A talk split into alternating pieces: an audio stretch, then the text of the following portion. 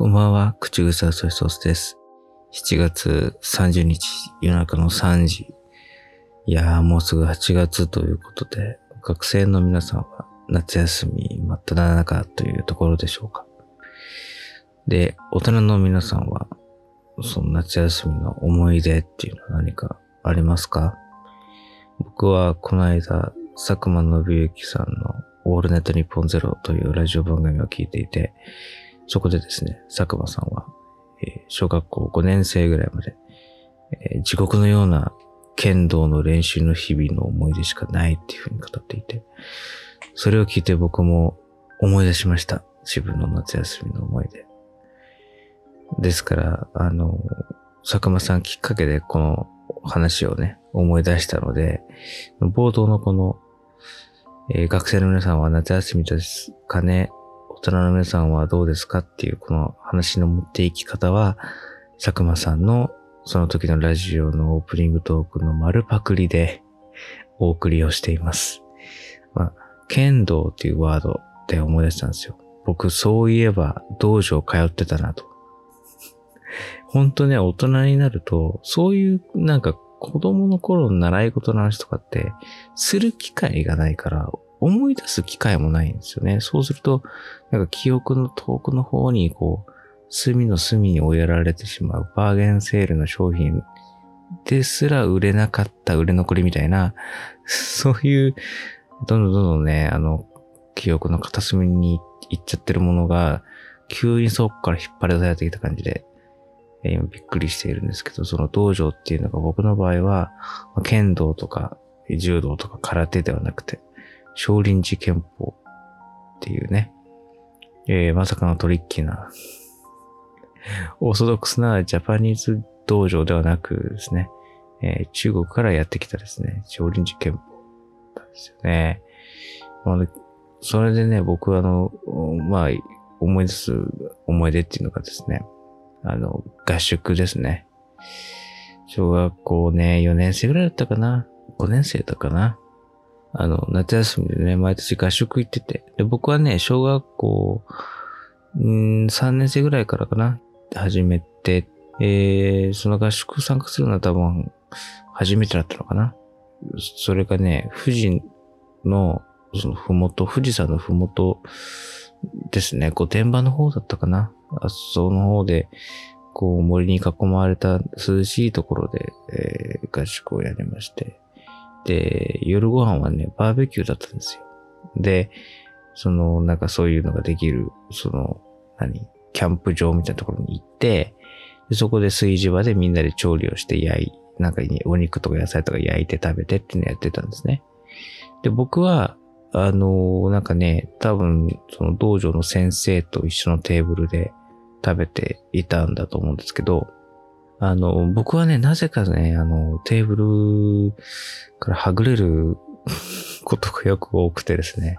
あの、悲しい話ではないですよ。なんかね、僕はね、いつもね、準備が遅くて、みんながね、もう席着いたって時に、僕が後から行って、あ、俺だけ席がないみたいな感じになるのがよくあったんですね。そう。あの高校の時の修学旅行もそうだったんですね。高校の修学旅行も、その、みんなでこう、食事をするってなって、で、みんなこう、何、バイキングじゃなくてなんか、と、取ってたってさ、自分の食べる分取って、席、着席していただきますみたいな感じだったんだけど、だいたい男女で分かれてた、テーブルがね。男女で分かれてたんだけど、みんなわーって言って、僕だけ最後に、トコトコトコってつい、行ってたら、僕だけ遅いからね、選ぶのが遅い。優柔不断で選ぶの遅いからついてったら、あの、もう男子の席がなく、もう埋まっちゃって、ずっと一つのテーブルがもう男子だけで全部埋まっちゃって、そうそうぴったりだったんですよ。で、僕はあぶれちゃって、でも、あたふたしてたら、あの、優しい女の子が、じゃあ私たちのところに来なよって言って、僕だけ女子のテーブルに入って、その、しかもなんか大きいね、長いテーブルなんですよ。だから、その、あれだよね、ホグワーツ魔法学校の食堂みたいなさ、ザーって長いテーブルで、一個男子、一個女子だったんだけど、なぜか僕だけ女子の方に入って、そのダーって女子が並んでるところに僕だけ角に僕だけ一人男がいるっていう中で、なんかその、なんか、ど、どういう感じで、どういうテンションで食べたらいいんだろうみたいなね。そのただやっぱ女子は優しいなっていうふうに思いながら食べたっていう記憶があったんですけど、あの、そのね、少林寺拳法のその合宿の時も、多分そんなんでね、あの、みんな席ついちゃって、で、あたふたしてたら先生がこっち来なっつって座らせてくれたんですよ。で、その先生がね、道場、まあ多分一番偉い人、なんか、わかんない。呼び方忘れちゃった。なんて言うんだろう、こういう時、少林寺拳法の場合ってね。師範とか言うんだかな。わかんないですけど、わかんないですけどじゃねえよ、お前。なんで自分の先生の呼び方を忘れるそんな失礼なことないですよね。あなたって CEO ですか ?COO ですか？みたいなね。どっちみたいなこと聞くようなもんですから。まあ、子供ですからね。出ます。天下の方と子供ですからね。子供のやることですから。みたいな。そういうことです。で、で、まあ、当時はね、あの、みんなみんなおじさんだから、おじさんはみんな偉い人っていうね、そういう漠然とした認識だったんで、その役所は知りません、そんなものは。で、そのど、おそらく今考えると、一番偉い人が、ほら、たくさん食べなさいって言って、僕はまあ、とりわけ体が小さかったですから、あの、たくさん食べて大きくなるんだよ、みたいなことでね、親心もあって、えー、僕の紙皿にですね、いろいろこう乗せてくれたわけです。焼肉、お肉とか野菜とかね。で、僕は、うん、なんかその、残さず食べなさいみたいなことをね、言われていたから、あ、ちゃんと食べなきゃと思ってね、でその責任感がちょっとね、あの、間違った方向に出ちゃってですね、えー、いっぱい食べ過ぎてですね、吐くっていう ことを、えー、あの、リバースですね。あ、やばいみたいな顔をした瞬間ですね、あの先生が抱きかかえて、えー、炊事場の流しの方まで連れてってくれて、そのまま全部出しちゃって。でそっから先ね、あんまり記憶がなくて。で、次、パッて目覚めたら、あのね、二段ベッドの下段部分の絵なんですよ。二段ベッドの下段部分に僕が寝てて、パッて目覚めたら、天井部分がその二段ベッドのさ、二階部分の底の部分ね。二階の底が、裏側が見えてて、あ、俺二段ベッドの一階にいるみたいな。で、パッてこう視線を右に横に移すと、みんながなんかトランプゲームかなんかをやってて、あ、起きたみたいなことを聞かれるっていうのが、えー、僕の小学校の夏休みの一番の思い出 えー、吐いて記憶をなくすっていう。だき気絶したのかを気絶は知ってないと思うんだけど、多分気持ち悪すぎて、あんまり覚えてないんですよね。だから食べすぎて、吐いて、記憶が飛ぶっていう、これが青春。僕の青春だね。うん、僕の青春の1ページ。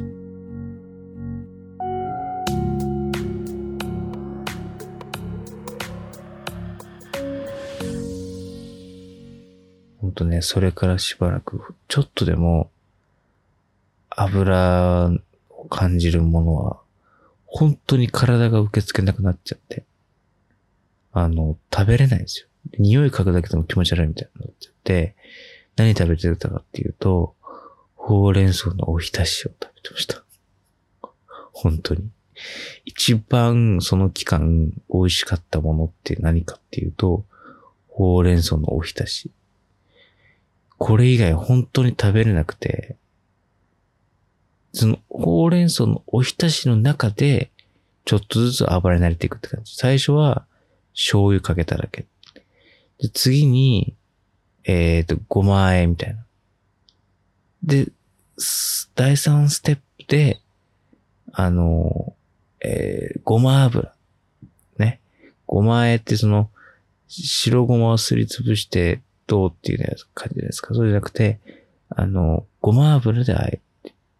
その油部分をね、ごま油の油で、えー、お肉 系、お肉感を克服しようみたいな、こう、3段階の計画でやってて、徐々に慣れていって、で、最後は食べれるようになったっていう。本当でも、それを境に多分ね、僕の、なんか、あんまり食べると良いことがないっていう、ほんと強烈なあれがあって、その今でも外出先でお腹いっぱい食べるっていうことが怖いんですよ。で、怖いっていうか、もうね、自然といらないってなる。そう。もう、ああ、もう食えないみたいなまで食おうと思えないんですよね。全然。体が勝手に止まる。そう。そういう感じ。うん。だから、みんなも気をつけてね。そんな終わり？そんな終わりは佐久間さんしてなかったぞ。佐久間さんはさすがにもっと面白くしてたぞな。無理でした。すいませんでした。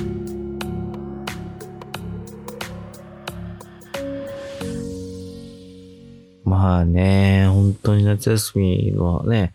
明るい話題しましたけど、あの、コロナがね、猛威を振るっていまして、またね、でね、あの、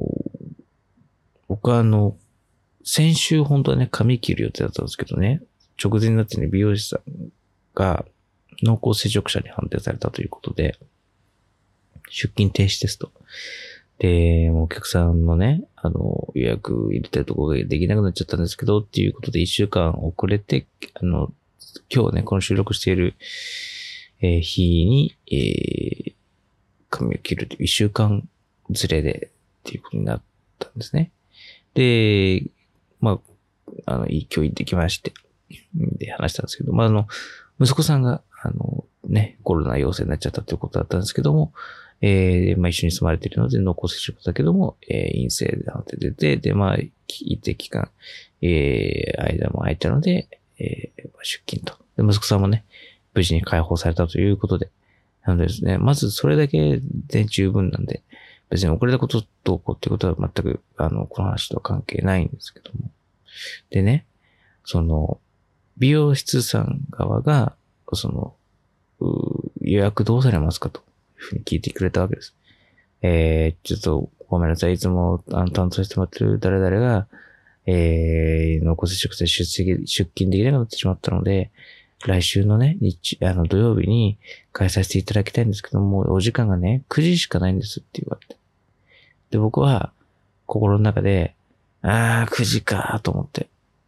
ていうのを、なんでかっていうと、その、僕はね、あの、いつも深夜ラジオを聞いているんですけど、金曜日の夜中はね、あの、バナナマンのお二人がね、TBS ラジオでバナナムーンゴールドっていう深夜ラジオ生放送をやってるんですよ。それがね、1時から3時なんですね。それを聞いておって寝て土曜日になるわけですよ。でそこで、土曜日のその髪切る予約が9時、朝の9時っていうのが、本当に俺は大丈夫かっていう自信がね、なくて。俺がそのラジオを聞いてね、深夜3時まで聞いて、その寝て、ちゃんとその9時までに起きれるかなっていうね、ことを心配したんですよ。いや、そのだから、心配するんだったら、ラジオを聞かないで寝ろよって話なんですけど、なぜか僕はね、心配しつつもラジオを聞かないと選択肢はないなっていう、そういうことをあべこべなこと言ってるんですけどね。で、あーと思って。うーんと思ったんだけど、でも、まあ、結局ね、向こう側が、無理やり多分ね、開けてくれたと思うんですいつもね、10時からなんですよ、大体、美容師さん始まるのがね。それ9時からって言ってるってことは、無理やり多分、こじ上げてくれる日程だろうと。それにね、その、僕はただね、ラジオ聞いてるだけの男がですよ。朝早い、朝9時は早いから、とか、バカじゃねえのって話なわけですよ ね。だから、僕はその朝9時になったことはね、別にそれ全然いいので、どうですかって聞かれたときに、うーん、朝9時ですよねって言って、そうですって、あ、あの、じゃあそれでぜひお願いしますって答えたんですよ。うん。んで、またね、連絡いただいて、えっ、ー、と、昼の12時が空いたんですけど、そちらには変更されますかって聞かれて、あ、じゃあそっちの方がいいですって言って、9時だったものをさらにもう一回変更してもらって、12時にしていただいたんですね。一旦ちょっとさ、今日ね、行ってきたんですけど、そしたら、あの、すいませんと予約いろいろコロコロ書いて出していただいて、と謝られて、いえ、そんな別にいいんですよ、みたいなこと言って。僕もね、お礼を言って、あの、いろいろね、あの気遣っていただいて予約枠もね、広げていただいたんでしょって聞いたんですよ。あ、そうです。あの、普段は10時からなんですけど、9時からっていうふうに広げないと、他のお客さんもいっぱいキャンセルとかね、延期させてしまったから、それの穴を埋めるためには、やっぱこう枠を広げて担当しないと無理だと思って、朝9時から入れさせてもらってますみたいなこと言ってたんですよ。で、ね、ああ、やっぱそうですか。いや、申し訳ないですって言って、それをね、また、あの、お店の方がね、気を使っていただいて、あのー、12時にね、また変更して、気安い時間でどうですかって変更してくれた本当ありがたいですってことをね、言ったらですね、まあ、実は、そのスタッフが電話口で、ソゾさんの話を聞いてて、どうも嫌がってたと。朝9時が。そ朝9時が、なんか、ちょっと躊躇されてたんで やべえ、俺声に感情乗ってるじゃんと思って。俺がこう上手に取り繕ったつもりだったのは俺だけで、バッチリ感情が乗っかってたってことで、やっべえと思って。で、で、朝9時で嫌だったんですよねって聞かれて、もう、はいって言うしかないじゃないですか。だからすいませんってこと。で、そこからね、すいませんって言って、あの、なんでじゃあ、9時が嫌なのかという話をね、するために、その、僕が金曜日の夜中はバナナマスターのラジオを聞いているから、だから、その、土曜日の朝9時からは、うん、っていうことになったんだっていう話になるわけじゃないですか。だから、そこで、あの、バナナマンのラジオを聞いてるんですって言ったら、えー、そうなのってな風に、あの、美容師の人がこう言ってくれて、えー、いつやってるの？とか、とかって言うから、1時3時でやってるんでしょ？って言ったら、そんな遅くやってんの？って言って、えー、聞いてみたいみたいな言ってたので、あの、TBS ラジオで、で、アプリ使えば聞けますよ、いつでも、って言って、あ、あ、アプリ知ってるみたいな。ラジコは知ってるみたいなんで、それじゃ聞けるんだ、って言って。それ一週間以内ならいつでも聞けるんでね、とかって言って、聞いてみてくださいって言ったところで俺気づいたんだけど、今週のバナナマンのバナナムーンコールと、内容がね、霜なんだよね。思いっきり。あの、しかもね、録音放送なのね。今、バナナマンさんはね、ライブの稽古中でね、ラジオはちょっとね、あの、ラジオはちょっと収録でってことでね、あの、ゲストがですね、大島舞さん、元 AKB のね、大島舞さんが来てですね、リスナーからのですね、えー、性の悩みを 解決するっていう。やつなんですけどね。まあこれがね、なんていうの、うん、いわゆるそのね、あの、性教育みたいなことではなくてね、えー、くだらね くだらねえ内容になってますんで、僕は、もう聞いてるこっちがちょっと恥ずかしくなるような感じでね。僕はあんまり、あのあんまり好きじゃないんですけど、それがね、それがね、あの、よりによって、その、さ、女性のさ、美容師さんに進めるって時にそれが来ちゃってるからさ、やべえ、俺外面いい感じでいるのにと思って。僕、僕意外と外面良い感じで接していたつもりだったのに、みたいなね。それなのに、なんか、こう、そこで、え、こういうの好きなんだみたいなのがね。まあ別に、だからどうっていうことじゃないと思いますよ。僕の方だと大人だしね。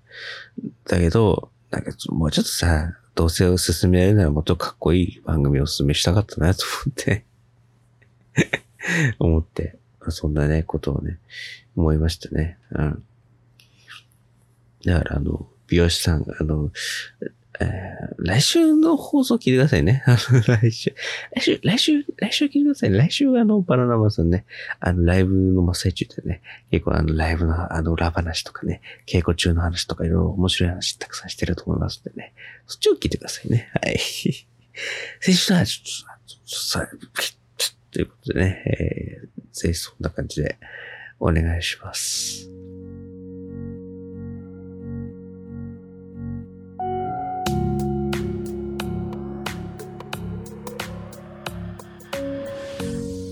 人に好きなものを進めるとき、どこまで詳しく話すかっていうところの調節が僕は肝だというふうに思ったんですよ。やっぱ僕みたいなもんはね、ついね、調子乗っちゃってね、ベラベラベラベラと長めに喋ってしまうわけです。ラジオはこれで、これがとかってっていうのが、F1 はこれで、これで、これでとかね、サッカーはこうだ、こうだとかって言っちゃおうとしちょ、しちゃいがちしそうになるんだけど、そこで僕はね、ぐっとこらえるんですよ。やっぱり、僕もその経験があるから。その、もちろんね、相手の話は興味深く聞いているんだけど、聞いているけど、でも、わからない話、今まで知らなかった話、興味のない話って、それをじっと聞くのって結構きついですよね。で、こう、相槌をね、打ったり、相手をしたりね、こう、適宜こう、あ、そうですね、とか、なるほど、こう、言ったりとかっていうのもね、やっぱ長くなってくるとしんどくなるじゃないですか。いつまで続くんだろうこの校長先生の話みたいな、なるから、だから、その、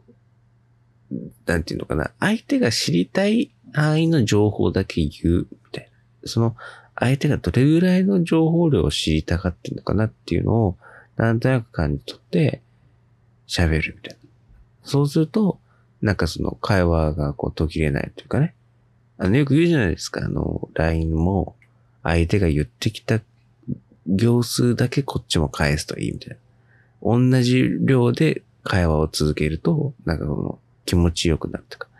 このこっちは例えば3行ぐらいの文章を送ったのに向こうが一言で OK とか、分かった。だとちょっとそっけないなってなるけど、連絡ありがとう。分かったよ。じゃあね。みたいな。3行にして返すと、あ、あ、ちゃんと読んでくれてんだってこう満足感があるみたい。それでいくと、このおすすめの話、趣味の話も、そんな感じがいいのかなと思って。だから、さっきのバナナムンゴールドの話でいくと、その、えー、な、いつやってんの？って聞かれたら、あ、あのー、もともとはね、あの、月曜ジャンク2っていうね、あの、月曜の2部の枠で始まって、その時はね、月曜の、えー、深夜3時から5時だったんだけど、それがね、あの、枠がね、移動してね、月曜ジャンクゼロって言ったんだったらね、あの、月曜日の0時から1時って、これジャンクのね、1個前の時間って言ったんですよね。でも、ジャンクゼロって枠自体が廃止になって、えー、枠移動になってジャンクに入るのかと思ったら、この月曜日じゃなくて金曜日だったんだよね。で金曜の1時3時になって、その時にね、あの番組を変更しようってなって、本当バナナムーンっていうタイトルはね、月曜日に放送されてたから、三日月ってことで、バナナムーンっていう名前にしたんだけど、そこに金曜日になったことでゴールドをくっつけて、今のバナナムーンゴールドっていう名前だったんですよね。これは完全にオーバーじゃん。完全にやってんじゃん。オタクやってんなってなるじゃん。で、そうじゃなくて、何時にいつやってんの？って聞かれたら、えー、あ、1時3時でやってます。これだけ。うん。曜日とかも言わない。もう、あ1時3時ですよ。今の主題は、あの、早起きできるできないの話だから、その、朝の9時にカットの予約入れてもう起きれるかなって心配でしたって話をしてたから、別に曜日とかじゃないじゃん。その、どれぐらい遅くにやってるかって話だから、1時3時ですよ。つったら、ああ、そんな遅くやってんだ、とかって言って、えー、聞いてみようかなって言ったから、そこで初めて聞いてみようかなって言ってくれたから、あ、あの、アプリを使えばいつでも聞けますよって言った。アプリっていうのもラジコとかはまあ言わないで、あの、アプリを使えばね、いつでも聞けるんですよ。あの、ラジコをね、使えばですね、あの、放送終了から1週間以内でしたらいつでも聞き放題なんです。ただですね、あの、1回撮影してしまうと3時間以内っていうのを言うよ。あの、制限が 3, 3時間しか制限ないって言うよ。の失礼しますね。それちょっと気をつけていただきたいだからあの、あの、あと、最初、最後に再生してから1日以内とかありますで、あの、これあの、だから例えば、前日その半分だけ聞いて、翌日半分聞こうとしたら、もう再生期限が切れたみたいなことがありますんで、それはちょっと気をつけてください、みたいなことは、多いじゃん。だから、あの、アプリでいつでも聞きますよっていうとか言ってみたいな。もうそういうことをね、あの、して、あの、ちょっとずつ、あの、ラジオファンを広めていければなって いう策略をね、今、企てていますんでね。えーそれが成功するか、今ね、スマホを頭の上に落としました。いって、いって、いった、いった、いった、メール来てる。はい。ちょっとね、あのースマホ落とすぐらい寝ぼけているので、えーこの話はこれまで。メールアドレスは、寝るまでラジオアットマーク Gmail.com、寝るまでラジオアットマーク Gmail.com です。寝るまでラジオ。ね。普通にあのローマ字と英語のね、スペルでラジオ、寝るまでラジオと書いてください。また、ハッシュタグは日本語で、寝るまでラジオ。日本語で、寝るまでラジオと、そのまま番組のタイトルのまんまつけて、えー、感想をね、つぶやいてみてください。ね。ちょ感想のつぶやきはね、全然あの、いただけてないので、ちょっとね、不安になっちゃうのでですね。えーぜひ、あの、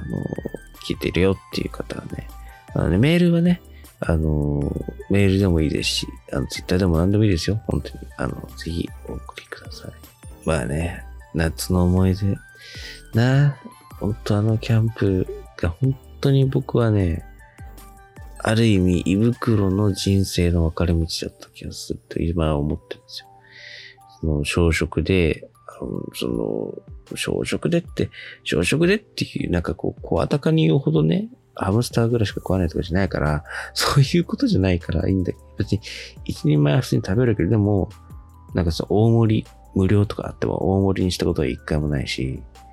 あの、サイドメニューはちょっとあんまりいいかなと思うし、なんか、なんかね、中華料理屋さんとか行ってもシェアって言っても全然食べないし、みたいな。